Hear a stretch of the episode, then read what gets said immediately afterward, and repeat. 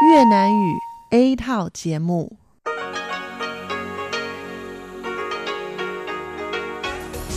Đây là Đài Phát thanh Quốc tế Đài Loan RTI.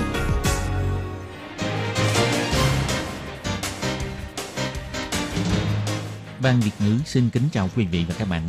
Đây là chương trình Việt ngữ Đài Phát thanh RTI được truyền đi từ Đài Loan.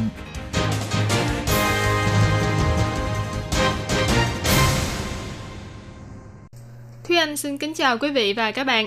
Chào mừng các bạn đến với chương trình phát thanh của Ban Việt ngữ Đài Phát thanh Quốc tế RTI ngày hôm nay. Kính thưa quý vị và các bạn, hôm nay là thứ Sáu, ngày 8 tháng 2 năm 2019, tức nhằm ngày mùng 4 tháng Giêng năm kỷ hợi. Chương trình hôm nay gồm các nội dung chính như sau. Mở đầu là phần tin tức thời sự Đài Loan, kế đến là bài chuyên đề Tiếng Hoa cho mỗi ngày, nhịp sống Đài Loan và cuối cùng là chuyên mục Nhìn ra thế giới. Để mở đầu chương trình, Thúy Anh xin được gửi đến quý vị và các bạn phần tin tức thời sự Đài Loan ngày hôm nay. Mời các bạn cùng lắng nghe phần tin tóm lược. Phi công của hãng hàng không China Airlines bãi công, nếu không nhận được phản hồi thiện chí từ phía công ty thì sẽ bãi công vô thời hạn. Người dân xếp hàng dài chờ Tổng thống Thái Anh Văn phát lì xì tại chùa Trấn Lan Cung. Đảm bảo an toàn khi thanh toán di động, Viện Hành Chính cho biết đừng cài đặt ứng dụng không chính thức. Trang mạng của IELTS hạ thấp Đài Loan, nghị viên Anh cùng ký tên yêu cầu sửa đổi. Giáo viên sử dụng kênh học tập kỹ thuật số giúp học sinh làm kiểm tra đạt điểm số cao hơn. Ngày Tết thử vận may với trò cào sổ số, nhìn mật mã trúng thưởng là biết ngay kết quả. Và sau đây mời các bạn cùng lắng nghe nội dung chi tiết.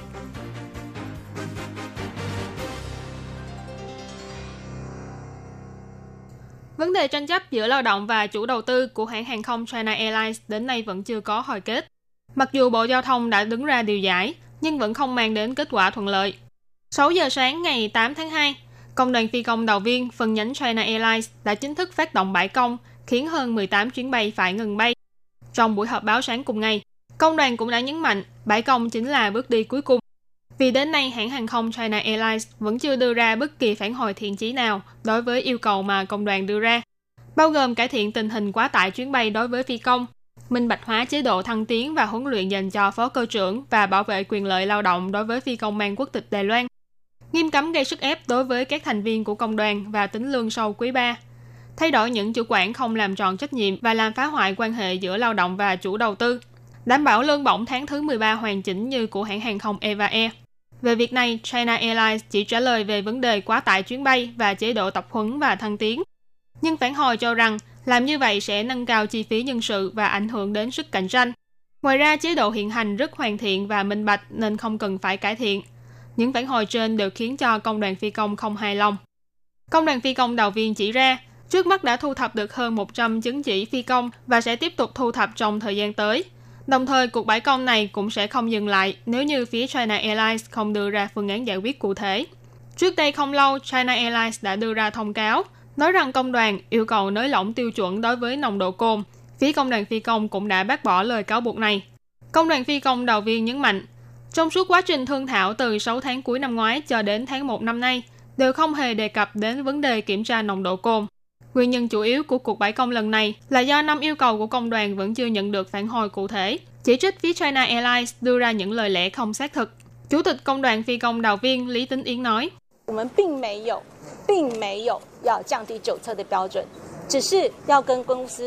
Chúng tôi không hề muốn giảm tiêu chuẩn kiểm tra nồng độ cồn, mà chỉ là muốn cùng công ty thảo luận ra một quy trình hợp lý. Chỉ như vậy thôi. Sau họ có thể nói thành chúng tôi muốn giảm tiêu chuẩn nồng độ cồn để phi công chúng tôi có thể uống rượu khi làm việc? Chúng tôi tin rằng ai cũng biết chuyện này là không thể xảy ra. Nhưng phía công ty lại dùng việc này để bôi bác chúng tôi. Cho nên đây là một việc mà chúng tôi không thể nào chấp nhận được. Ngoài ra tại buổi họp báo, một hội viên của công đoàn phi công đầu viên phần nhánh China Airlines đã đến ủng hộ bãi công và bị ngất xỉu tại hội trường.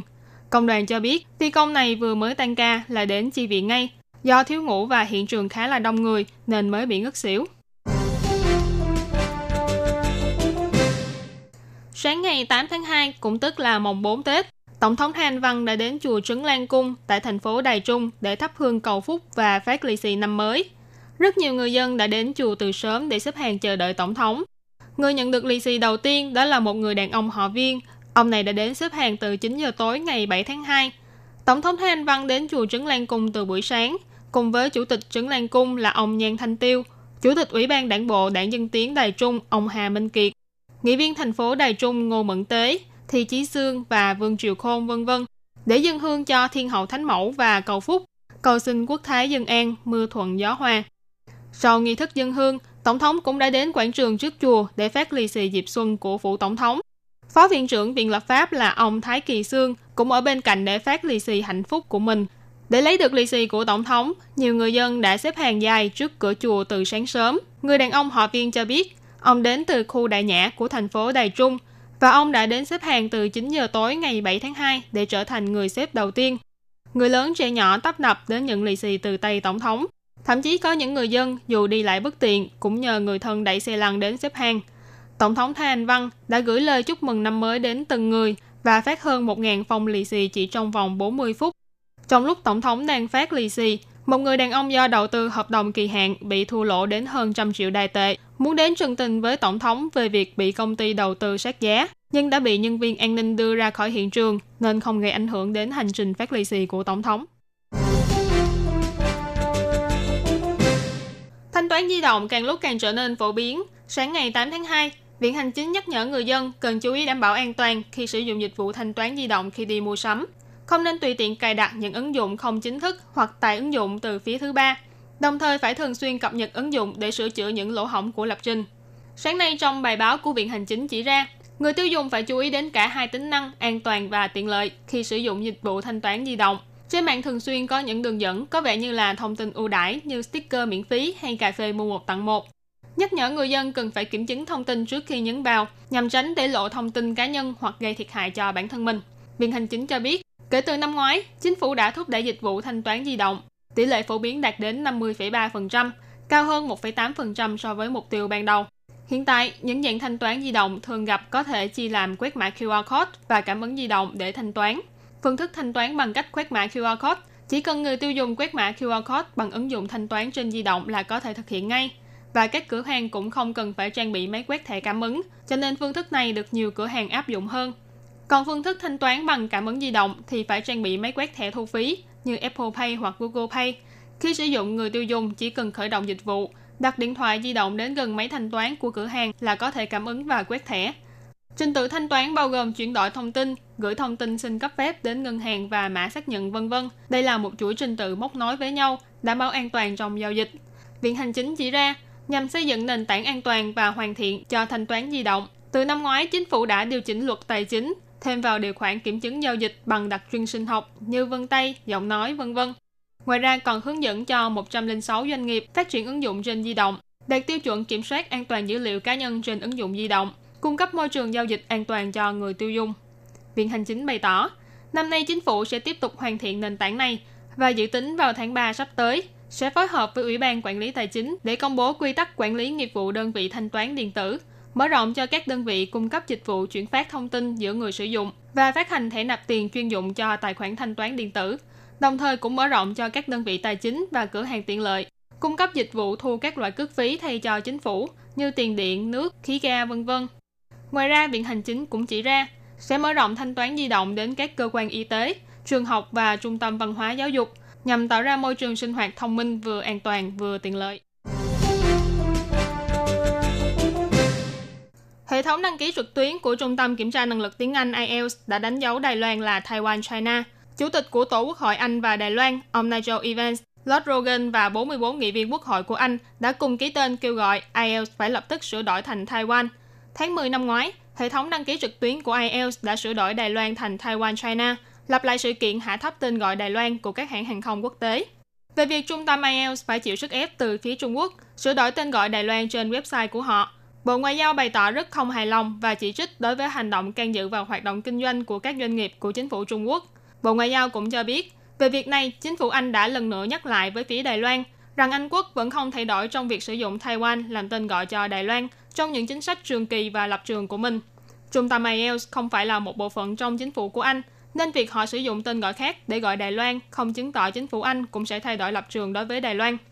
Trước mắt, khi tìm kiếm trên trang mạng của Trung tâm IELTS, có thể phát hiện trong những văn kiện phân tích số liệu của năm 2017 vẫn ghi Đài Loan là Taiwan China. Ngày 27 tháng 1, trên trang web của Tổ quốc hội Anh và Đài Loan đã đăng tải thư gửi cho IELTS và tổ chức British Council, bày tỏ sự kinh ngạc đối với tổ chức này về việc sửa đổi tên gọi Đài Loan thành Taiwan China. Họ cho biết, tên gọi này không chỉ là một sự sai lầm, đi ngược lại với lập trường của chính phủ Anh, tên gọi này còn gây ra ngộ nhận, bởi vì Đài Loan chưa hề là một bộ phận của nước Cộng hòa Nhân dân Trung Hoa, kêu gọi đơn vị này phải lập tức sửa đổi lại thành Taiwan. Phó Bộ trưởng Bộ Ngoại giao của Anh, ông Matthew, cũng từng công khai chỉ ra, chính phủ Anh xưa nay vẫn dùng Taiwan để gọi Đài Loan. Cách làm của trung tâm IELTS đã đi ngược lại với chính sách từ xưa đến nay của chính phủ Anh. Trong thư viết, mặc dù lý do mà quý vị đưa ra quyết định như vậy vẫn là một bí ẩn, nhưng đây không phải là sự thật và cũng không nhất quán với lập trường công khai của chính phủ Anh quốc. Trong thư chỉ ra, Đài Loan và Anh có mối quan hệ giao lưu giáo dục bền vững. Năm 2017, có khoảng 12.000 du học sinh Đài Loan đến Anh để du học. Đối với học sinh và các chuyên gia Đài Loan mà nói, tham gia kỳ thi năng lực tiếng Anh IELTS là bước khởi đầu để đến Anh học tập và làm việc. Nếu IELTS thay đổi lại tên gọi đối với Đài Loan, cũng sẽ giúp cho quan hệ giao lưu giáo dục giữa Đài Loan và Anh duy trì lâu dài và bền vững hơn. Để thúc đẩy chương trình học tập và giảng dạy bằng kỹ thuật số, Quỹ giáo dục Faith, Hope and Love Foundation for Education đã cho ra mắt kênh giáo dục trực tuyến miễn phí LearnMod. Trên đó gồm những chức năng mới như sử dụng trí tuệ nhân tạo để phân tích giọng nói, đọc tiếng Trung trực tuyến, vân vân. Không chỉ có thể hỗ trợ giáo viên trong việc giảng dạy, còn nâng cao hiệu quả học tập của học sinh tiểu học, giúp cho điểm kiểm tra bình quân môn ngữ văn của lớp này cao hơn 8 điểm so với lớp bạn. Quỹ giáo dục này cho biết, với phương châm chia sẻ nguồn hỗ trợ giáo dục, đã xây dựng nên kênh LearnMod cung cấp tài liệu học tập miễn phí cho học sinh từ bậc tiểu học đến trung học phổ thông. Trên kênh này có hơn 20.000 video giảng dạy, bài giảng, đề thi và những tiết học trực tuyến được thiết kế dựa theo chương trình của sách giáo khoa. Người dùng có thể truy cập kênh này trên máy tính bảng hoặc điện thoại di động. Đồng thời, giáo viên còn có thể tự thiết kế bài giảng kỹ thuật số của riêng mình. Giám đốc chiến lược của quỹ giáo dục này, ông Trần Nhật Văn bày tỏ, lên mod kết hợp trí tuệ nhân tạo để phân biệt giọng nói, giúp học sinh luyện tập nói bằng tiếng Trung và tiếng Anh, đồng thời còn giúp xác nhận tỷ lệ chính xác và độ lưu loát của học sinh, Ông Trần Nhật Văn nói, sau khi học sinh đăng tải ghi âm lên hệ thống, giáo viên sẽ phải nghe để đánh giá. Nhưng nếu mỗi học sinh khoảng 3 phút thì 20 học sinh sẽ mất khoảng 1 giờ. Giáo viên sẽ không kịp nghe hết. Vì thế chúng tôi sử dụng cách phân biệt giọng nói để cho người máy nghe giúp giáo viên. Sau khi nghe xong, người máy sẽ phản hồi lại tỷ lệ chính xác và dùng đèn xanh đèn đỏ để chỉ thị độ lưu loát của học sinh. Nếu là đèn xanh thì chứng tỏ là lưu loát. Ngày hôm sau, giáo viên chỉ cần mở máy tính lên là có thể biết được học sinh nào cần được giúp đỡ trong học tập và dành nhiều thời gian hơn để giúp đỡ em học sinh đó. Giáo viên tại trường tiểu học Đại Đồng Miêu Lật, cô Ôn Anh Mỹ là người sử dụng kênh lên mod để dạy môn ngữ văn, không chỉ nâng cao hứng thú học tập của học sinh, còn giúp cho các em ấy đạt thành tích tiến bộ trông thấy. Trong hai kỳ thi giữa kỳ và cuối kỳ gần đây, điểm số môn ngữ văn bình quân của lớp cao hơn 8 điểm so với toàn khối. Ông Trần Nhật Văn cho biết, Quỹ giáo dục Faith, Hope and Love sẽ tiếp tục đến tổ chức lớp tập huấn cho giáo viên tại các trường tiểu học ở các huyện thị và đảo ngoài khơi, hy vọng có thể thông qua phương thức chia sẻ thông tin, giúp cho càng nhiều giáo viên có thể ứng dụng kỹ thuật số vào trong giảng dạy để thực hiện phương pháp giáo dục đạo ngược. Ngày Tết, rất nhiều người đến cửa hàng bán vé sổ số để thử vận may của mình. Nếu sợ rằng mắt kém nhìn không rõ, thì những ký tự tiếng Anh trên vé số có thể giúp cho bạn biết được có gặp được thần tài hay không. Chủ cửa hàng vé số ông Hình Kỳ Phan nói, chúng tôi chỉ cần nhìn qua là có thể biết được. Mỗi ngày chúng tôi bán khoảng hơn 2 triệu đài tệ, nên chúng tôi chỉ cần nhìn thấy top, nghĩa là giải cao nhất, còn HUN nghĩa là 100, tức là 100 đài tệ. Còn 200 đài tệ thì là TWO. HUN nghĩa là trúng 100 đài tệ. TWO nghĩa là 200 đài tệ. THO nghĩa là 1.000 đài tệ. TEN nghĩa là 10.000 đài tệ. Còn TOP nghĩa là trúng giải độc đắc. Khi các cửa hàng đang đông khách, bạn cũng có thể tự đọc ký tự tiếng Anh như trên để xác nhận kết quả của mình. Lần này, công ty sổ số Đài Loan đã đưa ra 16 loại vé cào sổ số, Ngoài vé kim trư và lì xì thần tài trị giá 500 đài tệ có tỷ lệ trúng 100% ra, thì còn có vé Đại Tam Nguyên với tỷ lệ trúng cũng khá cao. Nhờ có sự tài trợ của bộ phim điện ảnh Tết Đại Tam Nguyên mà năm nay có đến 5 giải độc đắc với trị giá 2 triệu đài tệ, hơn 100.000 giải trị giá 1.500 đài tệ trở lên. Nhưng sau khi trúng giải còn phải bị khấu trừ thuế. Công thức sau đây có thể giúp cho bạn tính ra một cách nhanh chóng. Nếu là tiền thưởng từ 2.001 đài tệ trở lên thì sẽ bị khấu trừ mức thuế 20%, và 0,004% lệ phí công chứng. Vì thế hãy trực tiếp nhân số tiền thưởng của mình với 0,796 sẽ ra ngay kết quả số tiền thưởng mà bạn có thể nhận được. Tuy nhiên cờ bạc một chút để thử vận may nhưng cũng đừng nên tham quá, mà hãy nhớ phải dừng lại đúng lúc. Vừa rồi là phần tin tức Đài Loan do Thúy Anh biên tập và thực hiện. Cảm ơn sự chú ý lắng nghe của quý vị và các bạn. Thân ái chào tạm biệt và hẹn gặp lại.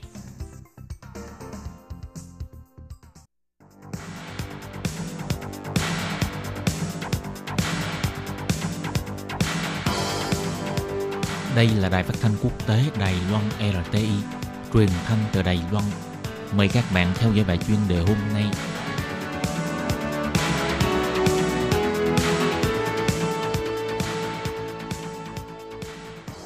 Các bạn thân mến, Hải Ly xin chào các bạn. Mời các bạn theo dõi bài chuyên đề hôm nay qua nội dung bài viết sự trỗi dậy của nữ quyền và vấn đề tục lệ phụ nữ đã lấy chồng mồng hai Tết về thăm nhà cha mẹ đẻ của người Đài Loan. Các bạn thân mến và bây giờ Hải Ly xin mời các bạn đến với nội dung chi tiết của bài chuyên đề hôm nay.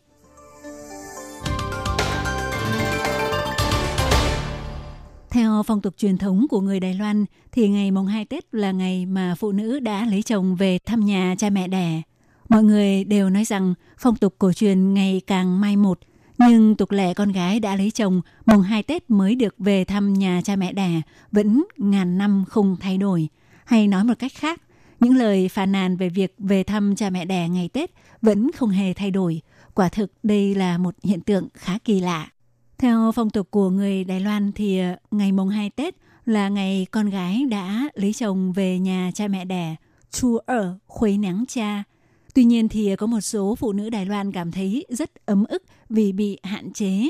Dịp Tết chỉ cho phép ngày mùng 2 Tết mới được về nhà mẹ đẻ.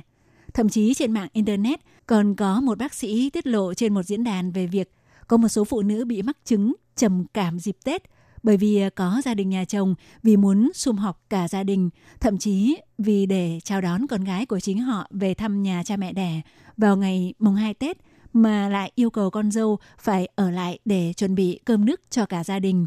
Qua đó có thể thấy được sự bất bình đẳng nam nữ trong gia đình, quan niệm con dâu phải lệ thuộc và phục vụ nhà chồng vẫn còn rất thâm căn cố đế tại Đài Loan. Con gái đã lấy chồng về nhà mẹ đẻ trong dịp Tết Nguyên đán, tới nay vẫn là đề tài được bàn tán rất nhiều tại Đài Loan. Có thể nói đây là một điều thật khó tin, đặc biệt còn xảy ra vào thời đại được cho là nữ quyền trỗi dậy. Sự trỗi dậy của nữ quyền có thể thấy được ở khắp nơi trên thế giới và trong mọi lĩnh vực. Rất nhiều vị trí lãnh đạo cấp cao của nhiều quốc gia lớn tại châu Âu như Thủ tướng Anh, Thủ tướng Đức đều là phụ nữ – Tổng thống Mỹ Donald Trump khiến nhiều người ác cảm thì ờ, ngược lại đã tạo ra hiện tượng thách thức của phụ nữ thể hiện sự vùng lên của nữ quyền. Hay như tại khu vực tương đối bảo thủ, vị đạo diễn người Ấn Độ Amir Khan được mệnh danh là lương tâm Ấn Độ, thì trong các bộ phim rất ăn khách của ông đã xuất hiện những tình tiết như nhân vật nữ chính là một tuyển thủ môn đấu vật hay nữ luật sư bảo vệ cho quyền lợi của phụ nữ đã kết hôn – hay à, Ả Rập Saudi là quốc gia duy nhất trên toàn cầu cấm nữ giới lái xe, thì vào năm ngoái đã hủy bỏ lệnh cấm này. Ngoài ra, như một số học viện y của các trường đại học của Mỹ có số lượng sinh viên nữ vượt số lượng sinh viên nam, những điều này cho thấy rất nhiều lĩnh vực mà nam giới bá quyền đang dần dần bị công phá. Ngay cả tại quốc gia mới nổi lên về dân chủ như Đài Loan, cũng có thể bắt gặp nữ tổng thống Thái Anh Văn khiến Đài Loan được gia nhập vào hàng ngũ nữ quyền trỗi dậy trong lĩnh vực chính trị. Vậy mà người làm dâu trong dịp Tết lại không được tự do đi lại, không có quyền chọn lựa đối với tự do của chính mình. Nguyện vọng được về thăm nhà cha mẹ đẻ lại phải đợi nhà chồng ân chuẩn, khiến cho vấn đề này cứ tiếp diễn hết năm này sang năm khác. Trong các tiêu chí về quyền bình đẳng nam nữ, bình đẳng hôn nhân, thì điều đó có ý nghĩa tượng trưng như thế nào? Chẳng lẽ vấn đề nữ quyền tại Đài Loan cũng phát triển theo mô hình kiểu chữ M? Sự trỗi dậy của nữ quyền Đài Loan không thể chỉ lấy việc bà Thái Anh Văn làm tổng thống để làm tiêu chí, hay à, lấy việc nữ giới đảm nhận các công việc như ủy viên lập pháp hoặc lãnh đạo các địa phương để làm tiêu chí đánh giá. Nếu xét cụ thể trong từng gia đình, từ quyền quản lý tài sản cho tới tỷ lệ phân chia việc nhà, thì đều phản ánh được thực tiễn cơ bản về bình quyền nam nữ. Hy vọng đến một ngày, đề tài về nhà cha mẹ đẻ dịp Tết sẽ không còn xuất hiện sự ấm ức của rất nhiều những phụ nữ làm dâu, thì à, như vậy mới là ngày thực sự thực hiện được sự bình đẳng nam nữ. Các bạn thân mến, vừa rồi các bạn vừa theo dõi bài chuyên đề do Hải Ly biên tập và thực hiện. Hải Ly xin cảm ơn các bạn đã quan tâm đón nghe. Thân ái, chào tạm biệt. Bye bye.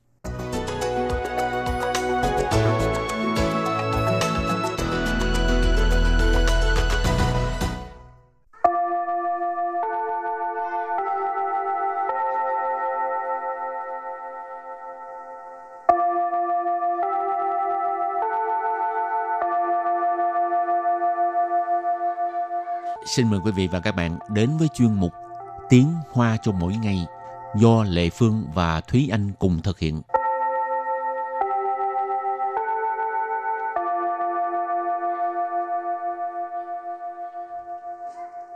Thúy Anh và Lệ Phương xin kính chào quý vị và các bạn. Chào mừng các bạn đến với chuyên mục Tiếng Hoa cho mỗi ngày ngày hôm nay. Hôm qua là mình học bài hát gọi là thần tài đến ha. Thì hôm nay chắc chắn là thần tài sẽ đến nhà mình đúng không? Ừ, hy vọng là thần tài đến và đem nhiều nhiều tài lộc vô nhà mình. Nhưng mà trước khi chờ thần tài đến thì mình cũng phải mua một số uh, gọi là đồ cúng để mà đón thần tài, phải không? Ừ. Rồi thì hôm nay là mình học hai câu cũng có liên quan tới nội dung mà Lệ Phương với uh, Thúy Anh vừa nói. Câu thứ nhất, mùng 4 Tết là ngày đón thần tài. Và câu thứ hai, mình đã chuẩn bị sẵn đồ cúng đón thần tài rồi. Và bây giờ thì xin mời cô giáo đọc hai câu mẫu này bằng tiếng Hoa. 大年初四是迎财神日，我已经准备好迎财神贡品了。 Và sau đây giải thích từ ngữ trong câu số 1. 大年初四是迎财神日，大年初四 Ta niên chu sư, khi bắt đầu Tết tới bây giờ thì các bạn thường hay nghe từ ta niên với lại từ chú chỉ chú chỉ thì chắc hẳn các bạn cũng biết là ta niên chú sư nghĩa là ngày mùng 4 Tết âm lịch. Yến Yến ở đây nghĩa là hoan yến hoặc là yến chia thì có nghĩa là đón hoặc là hoan nghênh. Tài sẩn Tài sẩn là thần tài. Và sau đây mời cô giáo đọc lại câu này bằng tiếng Hoa. 大年初四是迎财神日，大年初四是迎财神日。 Câu này có nghĩa là mùng 4 Tết là ngày đón thần tài. Và câu thứ hai, mình đã chuẩn bị sẵn đồ cúng đón thần tài rồi. 我已经准备好迎财神贡品了。 Bây giờ xin giải thích câu mẫu số 2. 我 Wo có nghĩa là mình. y chín y chín Đã ha. Chuẩn bị hảo Chuẩn bị tức là chuẩn bị Chuẩn bị hảo tức là chuẩn bị sẵn sàng Hảo có nghĩa là, là xong xuôi rồi đó ha. Yến Thái Sần Yến Thái Sần Hồi nãy à, Thúy Anh đã giải thích rồi, tức là đón thần tài. 贡品 Công品có nghĩa là đồ cúng. 了。 L rồi. Và bây giờ thì à, xin mời các bạn lắng nghe cô giáo đọc câu mẫu này bằng tiếng Hoa. 我已经准备好迎财神贡品了。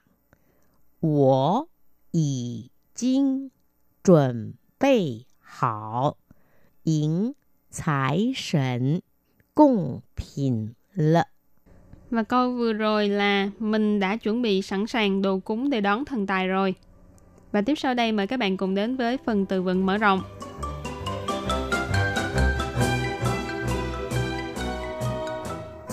水果，水果， Sủy của là trái cây. San sân San sân San sân có nghĩa là tam sinh. Sinh tức là gia súc hay là súc vật. Ở Đài Loan người ta cũng à, để mà đón thần tài á, thì có à, thịt gà, cá với là thịt heo. Thì ba cái thứ này gọi là san sinh. Thì bổ sung thêm một điểm của chị Lê Phương vừa mới nói là san sân, chị sân ở đây nó có cái bộ thủ của nó. Cái bộ dùng để chỉ về động vật cái bộ thủ đó cộng kèm với chữ sân sân rư tờ sân thì nó nó có nghĩa là ý chỉ là gia súc. Chiều chiều. Chiều ở đây là rượu. Kim chỉ Kim chỉ Kim chỉ tức là giấy vàng mã. Ha. mỗi lần mình cúng cái cái cái giấy vàng mã đó gọi là kim chỉ la chủ la chủ la chủ nghĩa là nến hoặc là đèn cày. Thì vừa rồi mình à, học những cái từ vựng mở rộng này á, tức là những à, đồ cúng mà người Đài Loan thường cúng vào lúc à, đón thần tài ha. Và ừ. bây giờ thì mình đặt câu nha. Từ thứ nhất, sấy của, trái cây. Ní xỉ hoan sư sở một sấy của.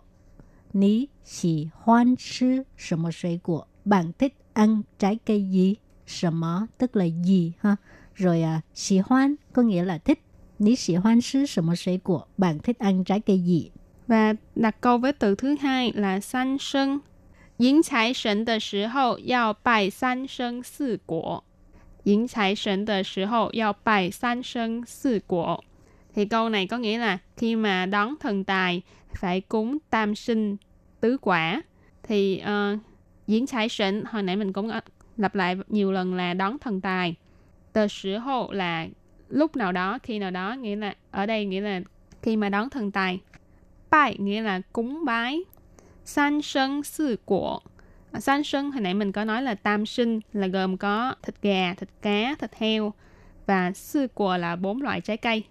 Rồi, và tiếp tục là từ rượu, có nghĩa là rượu. Khai chơ bu hơi rượu, hơi rượu bu khai chơ. À, Lệ Phương nghĩ các bạn mà đến đây lâu rồi á, thường nghe cái khẩu hiệu này ha. Người ta thường tuyên truyền tức là đã uống rượu bia thì không lái xe. Khai chơ có nghĩa là lái xe. Bu hơi rượu tức là không uống rượu nhưng ở đây là bao gồm cả bia luôn. Bia tức là phí rượu ha. Còn rượu có nghĩa là rượu. Và câu kế tiếp là金纸。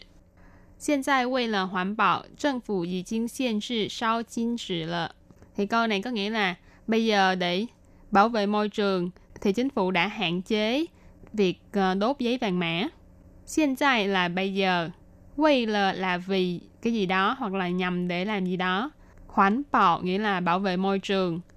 政 phủ là chính phủ hoặc là chính quyền. Hiện trị là hạn chế. Sau nghĩa là đốt. Chính trị là giấy vàng mã. Nên câu này ghép lại nghĩa là nhằm bảo vệ môi trường, chính phủ đã hạn chế việc đốt giấy vàng mã. Rồi mình đặt câu cho từ cuối cùng. La chú có nghĩa là nến hay là đèn cầy ha. 我家里都会准备蜡烛，停电的时候就可以用。我家里都会有准备蜡烛，停电的时候就可以用。Tức là nhà mình đều có chuẩn bị à, nến, khi nào mà cúp điện á, thì có thể xài rồi. Sử dụng có nghĩa là sử dụng, xài. Chuẩn bị có nghĩa là chuẩn bị. Thính điện có nghĩa là cúp điện. Rồi cả câu á, có nghĩa là nhà mình lúc nào cũng có chuẩn bị à, nến hay là chuẩn bị đèn cầy. À, khi cúp điện thì có thể lấy ra sử dụng. Và sau đây mời các bạn cùng ôn lại hai câu mẫu của ngày hôm nay.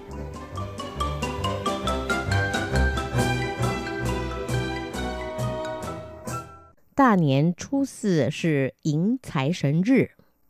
大年初四， Ta niệm初四 nghĩa là ngày mùng 4 Tết âm lịch. yến. Yến ở đây nghĩa là hoan yến hoặc là yến chia, thì có nghĩa là đón hoặc là hoan nghênh. Tài sẩn Tài sẩn là thần tài. Và sau đây mời cô giáo đọc lại câu này bằng tiếng Hoa.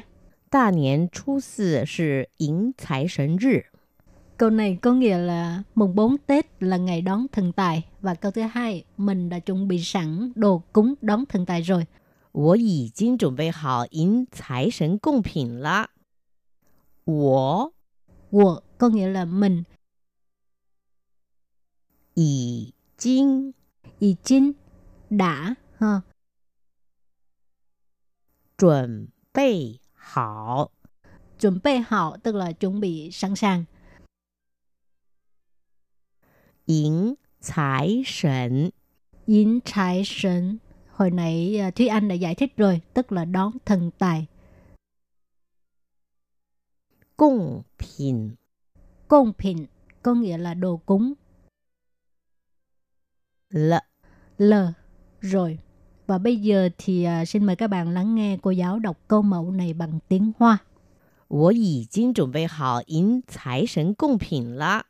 Và câu vừa rồi là mình đã chuẩn bị sẵn sàng đồ cúng để đón thần tài rồi.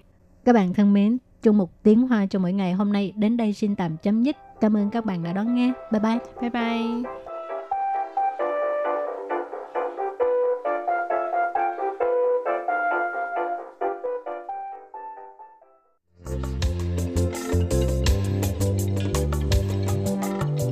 chuyên mục Nhịp sống Đài Loan.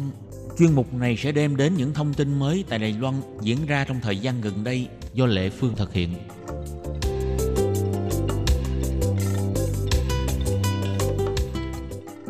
Lệ Phương xin chào các bạn, các bạn thân mến. À, thông thường vào dịp Tết thì các bạn thường mua quà gì để tặng cho ba mẹ của mình? Lệ Phương thì à, thường mua những cái à, sản phẩm bồi dưỡng cho cơ thể như là nước cốt gà nè. Nhưng thỉnh thoảng Lệ Phương cũng chơi sang một tí, đó là mua nước yến. Thì à, các bạn biết không, à, trước Tết ở Đài Bắc có tổ chức một cây à, hội chợ Tết, cho nên Lệ Phương đã đi tham quan hội chợ xem có quà gì thích hợp để mua tặng cho ba mẹ hay không. Thì à, phát hiện trong vô số gian hàng bày bán các mặt hàng Tết trong hội chợ này á, là có một gian hàng bán yến Việt Nam cho nên Lệ Phương đã ghé mua và cũng không quên công việc của mình. Đó là phỏng vấn luôn cô chủ là Lê Huỳnh Như. Thì cô đã thành lập công ty nhập khẩu yến của Nha Trang được gần 2 năm rồi. Thì để biết thêm câu chuyện của doanh nhân trẻ Huỳnh Như, bây giờ Lệ Phương sẽ mời các bạn đón nghe nội dung của chương trình Nhịp sống Đài Loan của hôm nay nhé.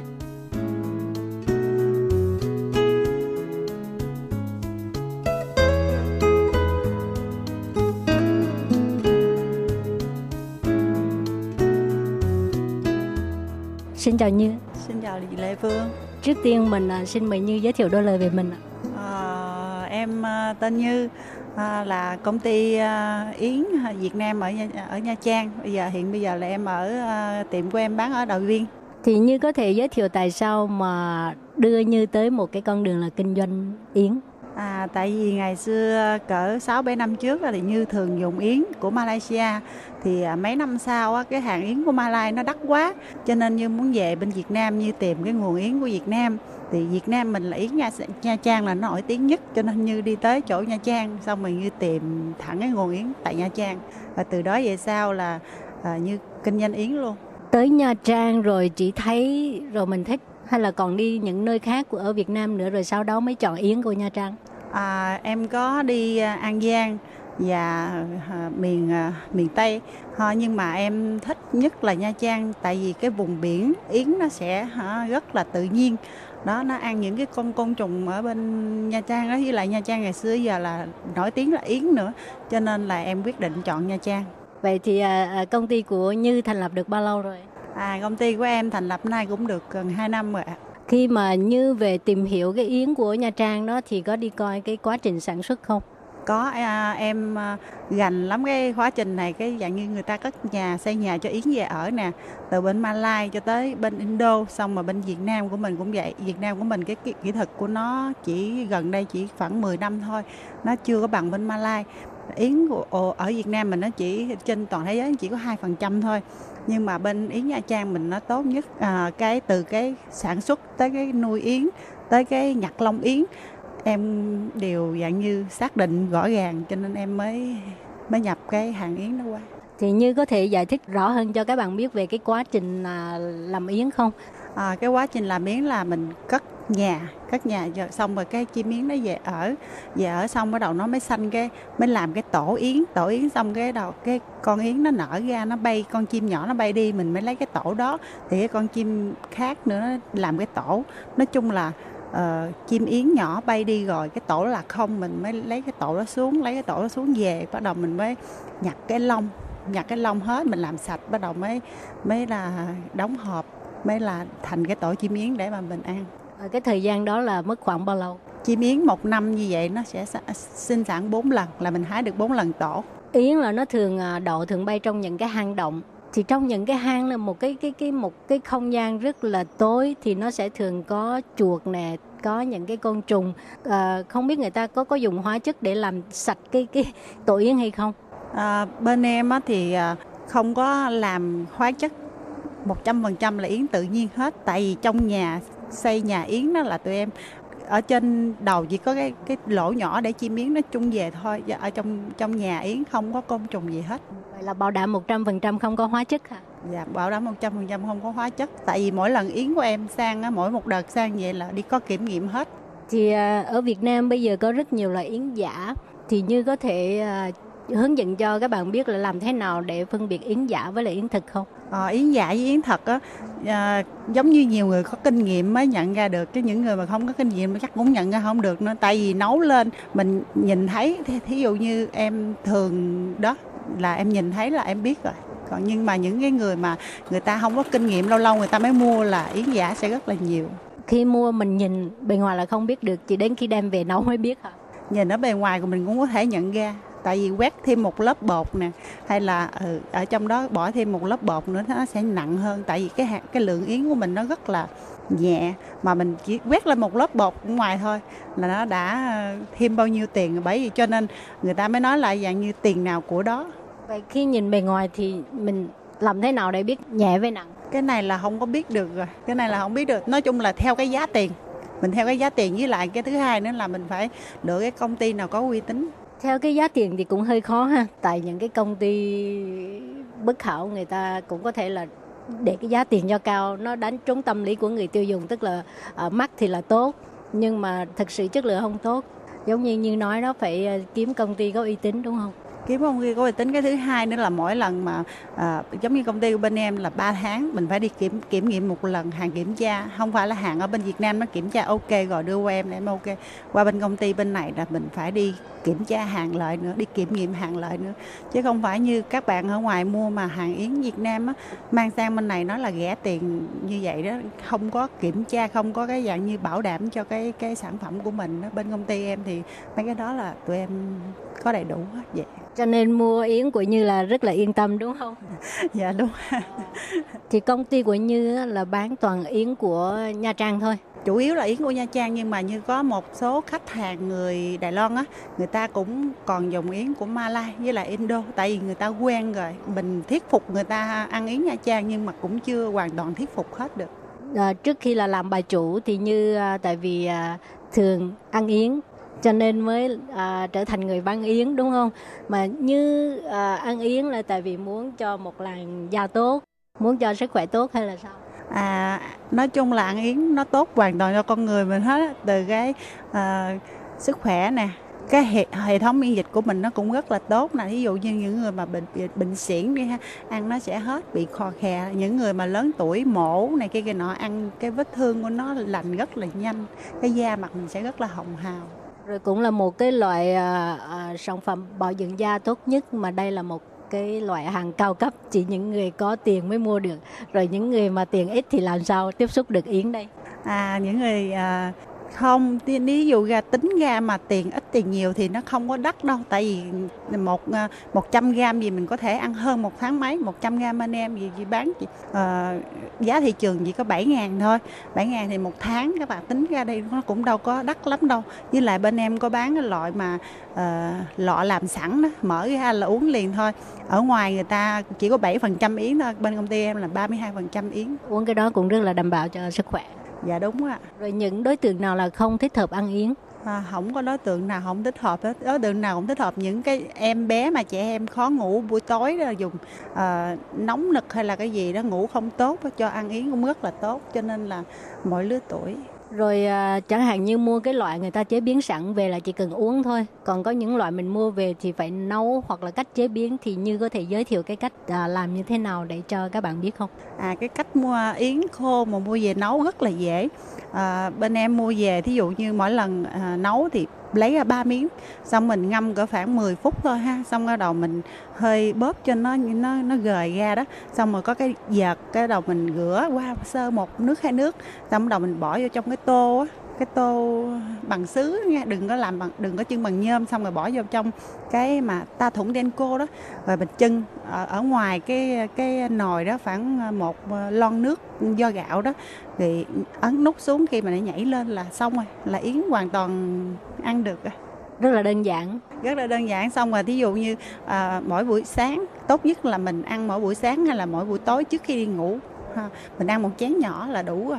Cho nên tính ra nói là yến đắt, nhưng mà thật sự nó không đắt cái đó là bổ dưỡng lâu dài cho cái sức khỏe của mình. Một ngày chỉ cần ăn một lần thôi hay sao? Một ngày mình chỉ cần ăn một lần là đủ rồi. Buổi sáng thức dậy à, chỉ cần một bát nhỏ à, mình chế, có thể chế thêm sữa nè có thể chế thêm những thứ thức uống khác mà mình thích. Rồi xong rồi mình muốn uống nóng thì mình hâm nóng lại. Còn thí dụ như mình à, mình làm biến nấu thì mình nấu một nồi bự gì nè mình bỏ tủ lạnh. Xong rồi hàng ngày mình chỉ múc một miếng vậy thôi mình hâm nóng là mình uống là ok rồi. Vậy yến có thể để qua đêm hả để để để để được chứ để chừng nào cũng được không có bị hư gì mà. Trước vậy hôm sau cái chất dinh dưỡng nó không ờ, bị mất bớt hả? Không không có bị mất đâu hết. Cho nên nếu mà cái thời gian eo hẹp á, thì mình có thể nấu nhiều chút để mà lúc nào muốn ăn thì ăn. Dạ đúng rồi à, mình có thể nấu một lần 100 gram trong cái nồi bự vậy đó xong rồi bỏ tủ lạnh muốn ăn cái từ từ lấy ra. Mà đối với như cái cải thiện lớn nhất khi mà thường xuyên ăn yến là gì cái à, cái si thùng cái mền y ly của mình á cái sức khỏe của mình nó tốt thật là tốt. Nhiều khi cả năm trời không có bị cảm cúm hay là cái gì qua hết. Rồi làn da cũng rất đẹp coi như là biết rồi mình à, nói chung là dùng lâu dài á tại sao là nó có tiếng ngày xưa tới giờ? Mình dùng lâu dài hàng ngày mình dùng tí thì mình sẽ thấy cái cái à, cái cái, cái công cái hiệu quả cái công công dụng của nó vậy đó. Nhưng mà ăn liên tục khoảng bao lâu mới có công dụng ăn liên tục ít nhất cũng phải 3 tháng. Tại vì mình uh, cái đó là giống như nó bổ dưỡng hàng ngày chứ không phải là thuốc. Nó không phải là thuốc. Rồi bây giờ cái công ty của Như tên là gì và đặt ở đâu?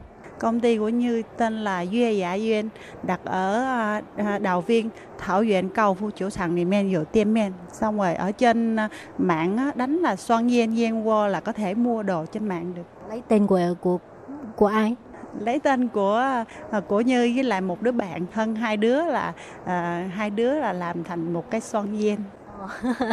Mà Như đâu phải là Yến đâu. À, son gen có nghĩa là nói về cái con chim biến. Hai đứa bạn thật là thân với nhau với lại nói về cái con chim biến của à, giả gen cho xưa là nha trang. Yến nổi tiếng của nha trang. Rồi thì cái cách uh, quản lý công ty của như là thế nào? Tại vì từ xưa tới nay là như chưa bao giờ làm bà chủ đúng không thì khi mà mở một cái công ty như vậy có rất nhiều cái việc mà mình phải làm. Thì như cái học hỏi kinh nghiệm ở đâu? À, nói chung là kinh nghiệm cũng không có nhiều lắm. À, à, người bán hàng thì rất là tin cậy. Nó cho gian hàng thì như cứ giao hết cho người đó là bán. Ờ, thí dụ như sổ sách đồ về thì có em ờ, thư ký làm phụ rồi những cái chị gì như muốn làm nữa thì ờ, nhiều khi như thuê hay là như mướn người ta làm cái hoàn tranh gì đó thôi giao cho nhân viên hết hả vậy là nhân viên cũng là người nhà đúng không à, nhân viên cũng là người nhà với lại đi um, làm những cái công việc ở bên ngoài thì đa số là như đi làm nhiều tức là đi uh, tiếp xúc khách hàng rồi uh... đi uh, tiếp xúc khách hàng với lại đi giao hàng hay là những cái chuyện bên ngoài là đa số là như đi làm rồi khách hàng chủ yếu là người Đài Loan hay người nước nào? À, khách hàng của Như chủ yếu là người Đài Loan, à, những người chơi golf. Rồi à, Như bản thân Như cũng biết chơi golf không? Mà Như biết chơi golf. Là thường tiếp xúc với khách hàng rồi phải đi chơi golf với khách hàng luôn hả? À đi chơi golf thì thường. Đó cũng là một cái à, giải trí của Như. À đó là một cái giải trí của Như tại vì uh, tiếp xúc thường. Thì Như thấy cái trò chơi golf nó như thế nào? À, tại vì Như rất là thích cái sân cỏ cho nên thích đi chơi golf lắm. Thấy uh, chơi golf uh, có tác dụng tốt cho sức khỏe như thế nào không? À, chơi golf tốt cho sức khỏe chứ tại vì có đi bộ xong rồi à, thưởng thức được cái không khí trong lành của sân cỏ cho nên như thích đó. Vậy công việc của Như rất là bận rộn ha, bình thường à, phải đi à, tiếp xúc với khách hàng rồi còn về Việt Nam để mà lấy hàng nữa, rồi còn theo dõi cái quá trình à, sản xuất yến. Cái ngày nào cũng bận rộn công việc vậy hả? Có thời gian dành cho gia đình không? Có chứ thời gian của Như cũng nhiều mà, không có bận rộn lắm. Ờ, vậy là đúng là bà chủ lớn cho nên việc gì cũng có người khác lo đúng không? không, không bình thường nhỏ xíu đó thôi nhưng mà nói chung là cũng không có à, bận rộn gì lắm. Gia đình thì à, à, hai con cũng lớn rồi. Rồi như có nghĩ là ngoài cái công ty mai mốt sẽ mở thêm chi nhánh ở đâu không? À công ty của như sẽ mở thêm tiệm ở cũng một cái sân golf gần đó ở taxi thôi. Còn làm lớn nữa thì cũng chưa có muốn tại vì mình chỉ muốn làm đồ có cái công việc hàng ngày để để bận rộn tí xíu thôi. Như à, như có cái cái kêu bằng gì có những lời nói gì dành cho các bạn Việt Nam ở bên này không à nhiều lắm nhưng mà muốn các bạn có không biết nói sao nữa nè. Nói chung là nhiều thứ để nói lắm. Chẳng hạn như về mặt nào? Chẳng hạn về cái mặt đoàn kết nè rồi cái mặt à, nói chung đoàn kết là nhiều nhất. Nhiều khi cái người Việt Nam mình nó tốt nhất à, à, đoàn kết với nhau xong mà dùng sản phẩm nhiều một tí với đồ của hàng Việt Nam mình mặt hàng Việt Nam mình với lại à, nhưng muốn là đưa những cái mặt hàng Việt Nam sang ở bên Đài Loan để cho người ta biết mình nước Việt Nam của mình là giỏi vậy đó. Okay, cảm ơn nhiều rất nhiều. Dạ, cảm ơn.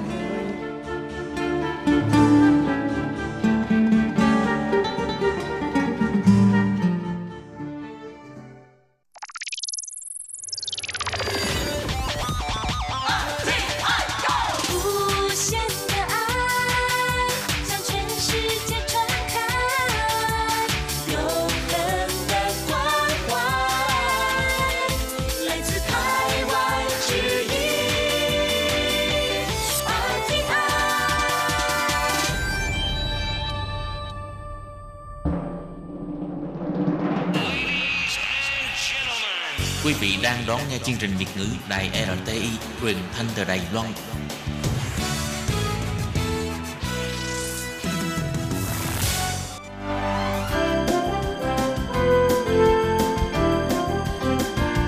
Xin mời quý vị và các bạn đến với chuyên mục Nhìn ra thế giới.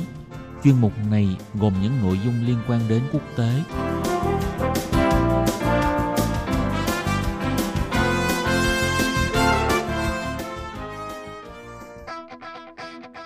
Tường Vi xin chào quý vị và các bạn. Chào mừng các bạn trở lại với chuyên mục Nhìn ra thế giới để nắm bắt được những thông tin và sự kiện chính trị quan trọng đang xảy ra khắp năm châu.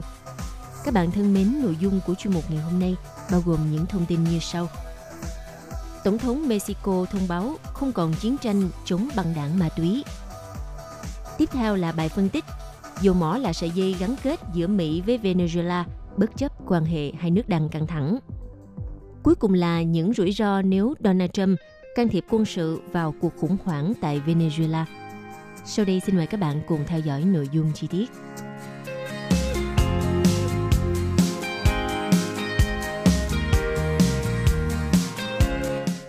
Vừa qua, Mexico ghi nhận có hơn 200.000 vụ giết người kể từ khi quân đội được huy động đến các thành phố để chống lại những băng đảng ma túy cách đây 13 năm. Tổng thống Mexico ngài Andrés Manuel López Obrador tuyên bố cuộc chiến chống ma túy của nước này đã kết thúc và Mexico không còn ưu tiên sử dụng quân đội để bắt các trùm ma túy. Khi được hỏi Mexico đã bắt được thêm trùm đảng ma túy nào kể từ khi ông lên nắm quyền hồi tháng 12 năm 2018, thì Tổng thống López Obrador cho hay chiến dịch đó không còn tiếp diễn. Ông phát biểu, không có chiến tranh, chính thức không còn chiến tranh nữa. Chúng tôi muốn hòa bình và sắp đạt được hòa bình. Ông còn nhấn mạnh và cho biết thêm, không có trùm ma túy nào bị bắt vì đó không phải là mục đích của chúng tôi. Mục đích chính của chính phủ là đảm bảo an toàn công cộng. Điều chúng tôi muốn là an ninh để giảm số trường hợp tử vong mỗi ngày. Tuy nhiên, giới phản đối tỏ ra nghi ngờ về tuyên bố trên. Chỉ ra rằng ông López Obrador đã không rút khỏi quân đội ra khỏi đường phố như đã cam kết trong chiến dịch tranh cử.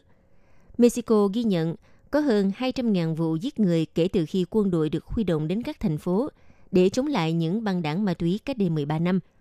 Ngoài ra, ở một số bang của nước này, tỷ lệ giết người cao bằng với một số nước có bạo lực nghiêm trọng nhất trên thế giới. Hồi năm ngoái, tình trạng bạo lực ở Mexico trở nên tồi tệ nhất trong lịch sử nước này, với hơn 33.000 người bị giết chết.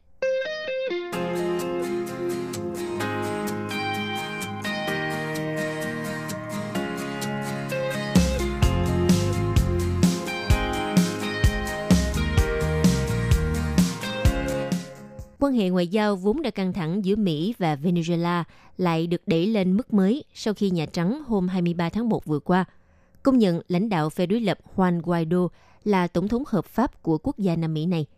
Ngay sau đó, Tổng thống Maduro đã đáp trả bằng cách cắt đứt quan hệ ngoại giao với Washington và đóng cửa đại sứ quán cũng như lãnh sứ quán của Mỹ. Có thể nói Mỹ hiện là khách hàng lớn nhất cũng là khách hàng quan trọng nhất của ngành công nghiệp dầu mỏ Venezuela – chiếm 39% sản lượng xuất khẩu trong năm 2018.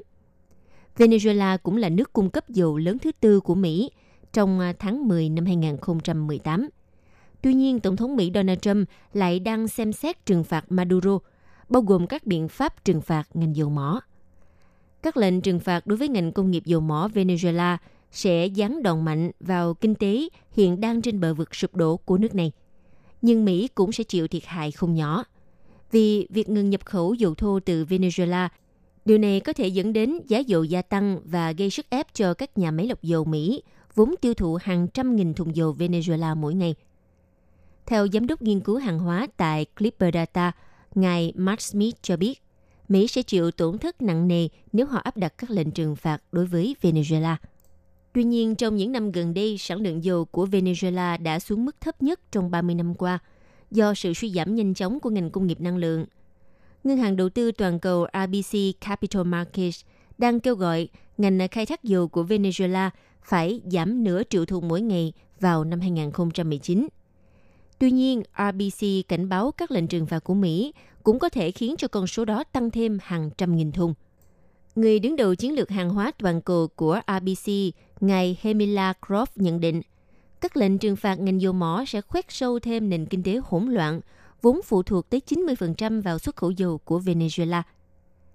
Venezuela cũng phải đang đối mặt với thảm họa nhân đạo khi mà GDP của nước này giảm đến 37% từ năm 2012 đến năm 2017 và lạm phát được dự đoán sẽ đạt tới gần 10 triệu phần trăm vào năm 2019. Tuy Venezuela còn có những khách hàng nhập khẩu dầu, chẳng hạn như là Trung Quốc và Ấn Độ, tuy nhiên Venezuela không nhận được bất kỳ khoản tiền mặt nào từ hai nước này vì nó được dùng để trả những món nợ khổng lồ của Venezuela. Theo giới chuyên gia cho rằng, lệnh trừng phạt sẽ cắt đứt huyết mạch của nền kinh tế Venezuela – nhưng trong tuần này thì thị trường dầu mỏ đã có những phản ứng trầm lặng trước tình hình hỗn loạn ở Venezuela. Nguyên nhân có thể bởi không ai biết chắc chắn điều gì sẽ xảy ra tiếp theo. Có khả năng do lo ngại giá dầu có thể tăng lên 100 USD một thùng, nên Donald Trump đã có lập trường mềm mỏng, ngoài mong đợi đối với các lệnh trừng phạt nhằm vào Iran trong năm qua. Và cách tiếp cận này dẫn đến tình trạng cung vượt cầu trên thị trường dầu và giá dầu giảm. Theo lời nhận định của cựu quan chức Bộ Năng lượng dưới thời cựu Tổng thống George Bush, ngài Joe McNonigal cho biết, có rất nhiều hoài nghi trên thị trường về việc Donald Trump có áp lệnh trừng phạt đối với ngành dầu mỏ Venezuela hay không, nhưng tôi cho rằng khả năng áp lệnh trừng phạt là rất lớn. Ông McGonigal hiện là nhà phân tích chính sách năng lượng cao cấp tại Hedgeye Potomac Research, cảnh báo rằng các lệnh trừng phạt làm mà tăng nguy cơ dẫn tới cuộc khủng hoảng lớn hơn nữa – như là một cuộc nội chiến hoặc công ty dầu mỏ nhà nước Venezuela phải ngừng hoạt động. Các nhà phân tích cũng cho rằng các lệnh trừng phạt mạnh tay của Mỹ đối với ngành công nghiệp dầu mỏ của Venezuela sẽ khiến cho giá dầu tăng. Dù rằng sản lượng dầu mỏ của Mỹ đã tăng lên mức kỷ lục, nhưng Mỹ vẫn không thể tự túc được vì các nhà máy lọc dầu bờ vịnh không thể chỉ hoạt động dựa trên dầu đá phiến của Mỹ. Để tạo ra xăng, nhiên liệu máy bay và các sản phẩm khác, thì các nhà máy lọc dầu cần lượng dầu thô đặc và họ đã tìm thấy nguồn dầu thô vừa đặc vừa rẻ ở Venezuela. Và tuy rằng sản lượng dầu của Venezuela đã giảm mạnh, nhưng nước này vẫn vận chuyển tới 506.000 thùng mỗi ngày đến Mỹ hồi tháng 10 năm 2018. Còn những nước xuất khẩu dầu lớn nhất tới Mỹ là Canada, Ả Rập Saudi và Mexico. Giới phân tích cảnh báo các biện pháp trừng phạt của Mỹ đối với Venezuela có thể làm tăng giá dầu thô Điều này sẽ gây khó khăn cho các nhà máy lọc dầu ở Mỹ vì họ phải tìm nguồn dầu thô khác. Nhà phân tích Paula Rodriguez Matthews đánh giá các lệnh trừng phạt sẽ khiến cho các nhà máy lọc dầu bờ vịnh của Mỹ trở thành kẻ thua cuộc lớn nhất. Tuy vậy, phía Venezuela cũng phải dựa vào các sản phẩm của Mỹ để mà duy trì sự phát triển cho ngành công nghiệp dầu mỏ của mình. Vì dầu thô Venezuela đặt đến mức phải được pha trộn với NAFTA là một hỗn hợp hydrocarbon lỏng được sử dụng để pha loãng dầu mới có thể tinh luyện được. Các biện pháp trừng phạt cũng có thể ngăn việc bán NAFTA của Mỹ cho Venezuela. Venezuela có thể tìm thấy sự thay thế ở nơi khác, nhưng mà nó sẽ đắt hơn và xa hơn rất nhiều. Thưa các bạn, hiện nay thì vẫn chưa rõ liệu áp lực bên ngoài có thể gây ảnh hưởng đến việc nắm quyền lực của ông Maduro hay không. Nhưng giới lãnh đạo quân sự cấp cao của Venezuela hiện vẫn trung thành với ông Maduro và ông cũng được Thổ Nhĩ Kỳ, Nga và Trung Quốc đang ủng hộ.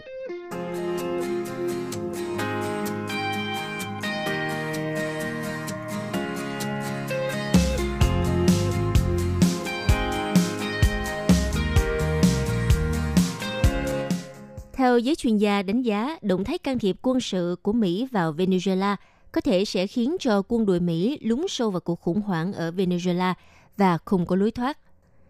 Tổng thống Donald Trump từng công khai tuyên bố việc ông cân nhắc một lựa chọn quân sự nhằm lật đổ Tổng thống Venezuela Nicolas Maduro. Cho đến nay thì Mỹ lại tiếp tục kêu gọi Maduro từ chức giữa làn sóng biểu tình chống đối ông ở trong nước. Donald Trump cho biết lựa chọn quân sự đã được đưa trở lại bàn thảo luận. Và Venezuela hiện đang đứng trước nguy cơ bùng phát một cuộc khủng hoảng chính trị khi có đến hai người cùng nhận mình là lãnh đạo hợp pháp của đất nước. Ông Maduro là người vừa tái đắc cử hồi tháng 5 năm 2018 và lãnh đạo đối lập Juan Guaido. Ông Juan Guaido khẳng định kết quả bầu cử năm 2018 đã bị can thiệp với tư cách chủ tịch quốc hội. Ông phải là tổng thống hợp pháp theo hiến pháp của quốc gia. Ông Guaido vào ngày 23 tháng 1 vừa qua, đã tự nhận mình là tổng thống lâm thời và được Donald Trump ủng hộ. Ông chủ Nhà Trắng cũng tuyên bố ông Maduro là tổng thống bất hợp pháp và gọi Quốc hội Venezuela là nhánh hợp pháp duy nhất của chính phủ do người dân Venezuela bầu chọn. Có thể nói trong bối cảnh này thì giới quan sát bắt đầu nghi ngại về khả năng ông Donald Trump có thể điều binh lính tới Venezuela để mà loại ông Maduro khỏi chiếc ghế tổng thống hiện tại. Song theo tướng Douglas Fraser, người đứng đầu Bộ Tư lệnh miền Nam Mỹ từ năm 2019 đến năm 2012, nhận định rằng can thiệp quân sự vào Venezuela là hành động sai lầm lúc này và không thấy có bất kỳ lý do tốt nào để điều động binh sĩ trước tình hình hiện nay. Ông Maduro thì vẫn đang điều hành đất nước và nhận được sự hậu thuẫn lớn từ những lực lượng quan trọng ở Venezuela, đặc biệt là lực lượng quân đội của nước này. Ngày 24 tháng 1, lực lượng vũ trang Venezuela nhấn mạnh họ ủng hộ Tổng thống Maduro và thề sẽ ngăn chặn tất cả các cuộc đảo chính nhằm lật đổ ông. Tuyên bố trên đồng nghĩa với việc nếu như muốn loại bỏ Maduro thì quân đội Mỹ sẽ phải đối mặt với sự kháng cự mạnh mẽ từ quân đội Venezuela với quân số trên nửa triệu người. Nhưng ngay cả khi quân đội Mỹ thành công trong việc lật đổ Maduro, thì Venezuela gần như chắc chắn sẽ rơi vào tình trạng tồi tệ hơn nhiều so với hiện nay. Bởi vì quốc gia này đang chứng kiến một cuộc khủng hoảng nhân đạo nghiêm trọng, bắt nguồn từ tình trạng kinh tế lao dốc và khủng hoảng lạm phát trong những năm gần đây. Và nếu như kịch bản sau can thiệp quân sự để ổn định tình hình, thì quân đội Mỹ vẫn sẽ phải duy trì sự hiện diện tại Venezuela. Điều này cũng ẩn chứa nguy cơ dẫn tới một cuộc chiến không có hồi kết khác của Mỹ ở nước ngoài. Nó tương tự như cuộc chiến tranh Iraq hay là cuộc chiến Afghanistan. Theo hai nhà khoa học chính trị Alexander Donner và Lindsay Rocker cho rằng việc can thiệp quân sự từ bên ngoài khó lòng thay đổi chế độ của một quốc gia theo hướng tích cực hơn – người dân thường thể hiện thái độ phẫn nộ trước những thế lực chiếm đóng, qua đó kích động các phong trào kháng chiến và điều này khiến cho việc rút quân càng trở nên khó khăn hơn. Tướng Fraser cho rằng thay vì à, can thiệp quân sự, Mỹ nên hợp tác cùng đồng minh và đối tác trong khu vực để phần nào giúp cho Venezuela chống chọi với khủng hoảng và khó khăn. Vì hầu hết người dân Venezuela đang phải sống trong cảnh nghèo đói, thiếu thốn mọi nhu yếu phẩm. Đồng thời, hàng triệu người đã phải rời bỏ đất nước di cư sang Colombia hay là những quốc gia lân cận với mong muốn thoát khỏi cảnh khốn cùng. Theo ngài Fraser nói thêm rằng, Tổng thống Donald Trump nên loại bỏ lựa chọn này ra khỏi suy nghĩ của mình vì không nhìn thấy bất cứ lợi ích nào của việc can thiệp quân sự trực tiếp. Đối với Cố vấn an ninh quốc gia Mỹ, ngài John Bolton cho hay, trọng tâm của Mỹ hiện vẫn là ngăn chặn chính quyền Maduro tiếp cận các nguồn tài chính. Song quá trình này cũng vô cùng phức tạp – Washington đang thúc giục các quốc gia khác quay mặt với chính quyền Maduro. Như vào ngày 24 tháng 1, Anh tuyên bố Maduro không phải là lãnh đạo hợp pháp của Venezuela, nhưng mà các đồng minh châu Âu khác thì lại thể hiện thái độ ít rõ ràng hơn. Trong khi đó thì Nga cảnh báo sự can thiệp nước ngoài ở Venezuela có thể sẽ dẫn tới một cuộc đổ máu. Tuy nhiên, vừa qua Ngoại trưởng Mỹ Mike Pompeo thông báo Mỹ đang chuẩn bị khoản cứu trợ nhân đạo 20 triệu USD cho Quốc hội do phe đối lập lãnh đạo của Venezuela. Washington cũng cân nhắc việc tăng cường các biện pháp trừng phạt vốn đang nhắm vào Tổng thống Maduro thay vì nền kinh tế Venezuela.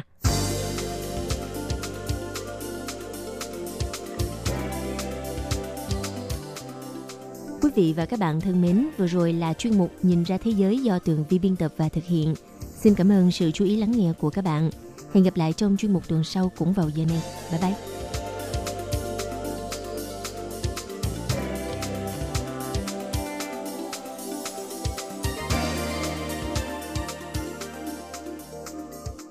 Hộp thư ban Việt ngữ Vietnamese Service PO Box 123 gạch ngang 199 Taipei 11199 còn thư từ của thính giả Việt Nam xin gửi đến hộp thư số 104 Hà Nội, Việt Nam.